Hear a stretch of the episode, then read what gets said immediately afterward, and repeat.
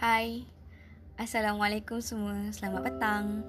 Hari ni nak nak bacakan satu bab daripada buku Museum of Broken Heart. Penulisnya adalah Brian Krishna. Bab yang nak pilih kali ini adalah In the Silence. Aku masih ingat hari itu.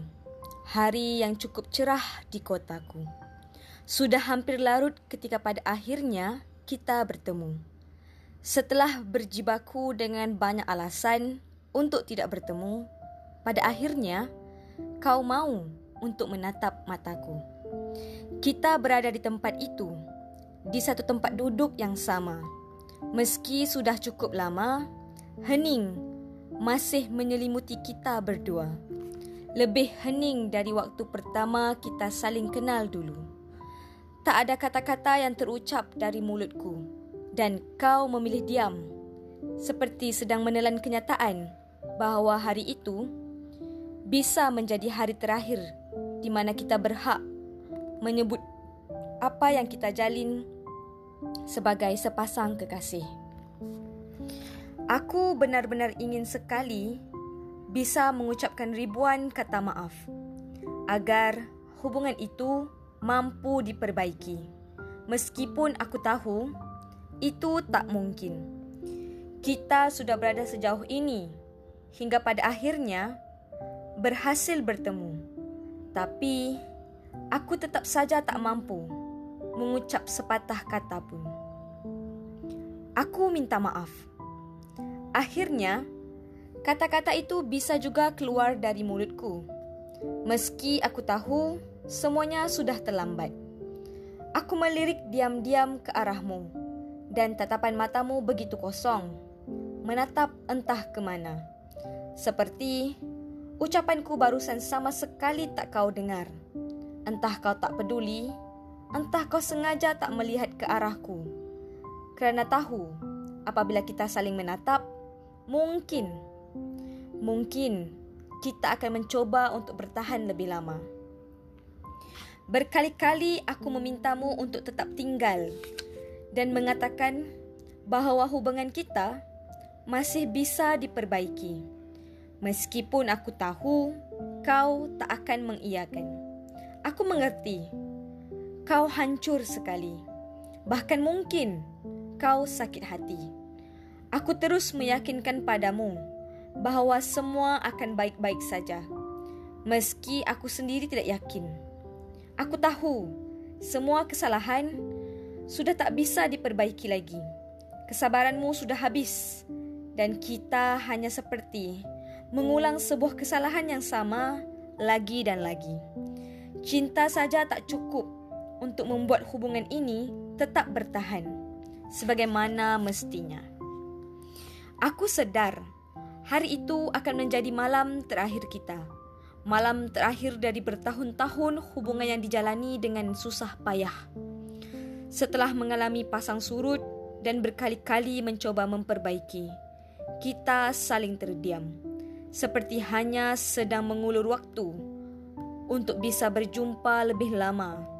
Sebelum kemudian, perpisahan memaksa kita untuk tak bisa lagi berjumpa. Aku menggenggam tanganmu, meski ada gelagat menolak, tapi akhirnya kau pasrah dan membiarkan tanganku memeluk erat tanganmu. Sangat erat sampai-sampai aku melihat air matamu menetes. Begitu juga air mataku. Rasanya seperti tertimpa reruntuhan tanah longsor ketika mengetahui hubungan yang dibangun ini bertahun-tahun akan terberhenti sebentar lagi. Sesak nafas, pandangan gelap, dan tersiksa di setiap detiknya. Itulah yang sama-sama kita rasakan sekarang. Dalam genggaman tangan yang sebentar tadi, aku bisa mengingat lagi bagaimana cara kita bertemu, di mana kita bertemu, apa yang terjadi setelah itu kapan kita memutuskan untuk menjadi sepasang kekasih, di mana kita merayakan tahun pertama hubungan kita, dan masih banyak lagi. Aku ingat bagaimana kau muncul di depan pintuku ketika aku sakit. Aku juga ingat bagaimana kita memperingati hari ulang tahun dengan cara kita tersendiri. Sederhana tapi bahagia. Genggaman tanganmu semakin kuat seiring dengan derai air mata.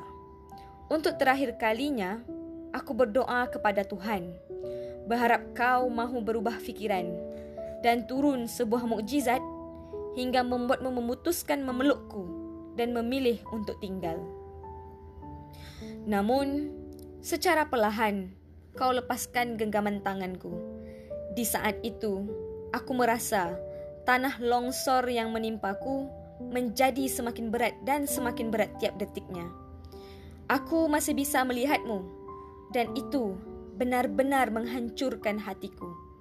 Rasanya sakit sekali melihatmu malam itu. Hatimu hancur dan kau terluka oleh seseorang yang begitu kau cinta, yakni aku. Aku tahu, aku tak bisa memintamu untuk pergi Aku juga tidak bisa memintamu untuk tidak pergi. Aku juga tahu kau sebenarnya tak ingin pergi. Tapi kita berdua sama-sama mengerti bahwa hubungan ini sudah saatnya berakhir. Kau perlahan diri, lalu pergi meninggalkanku sendiri.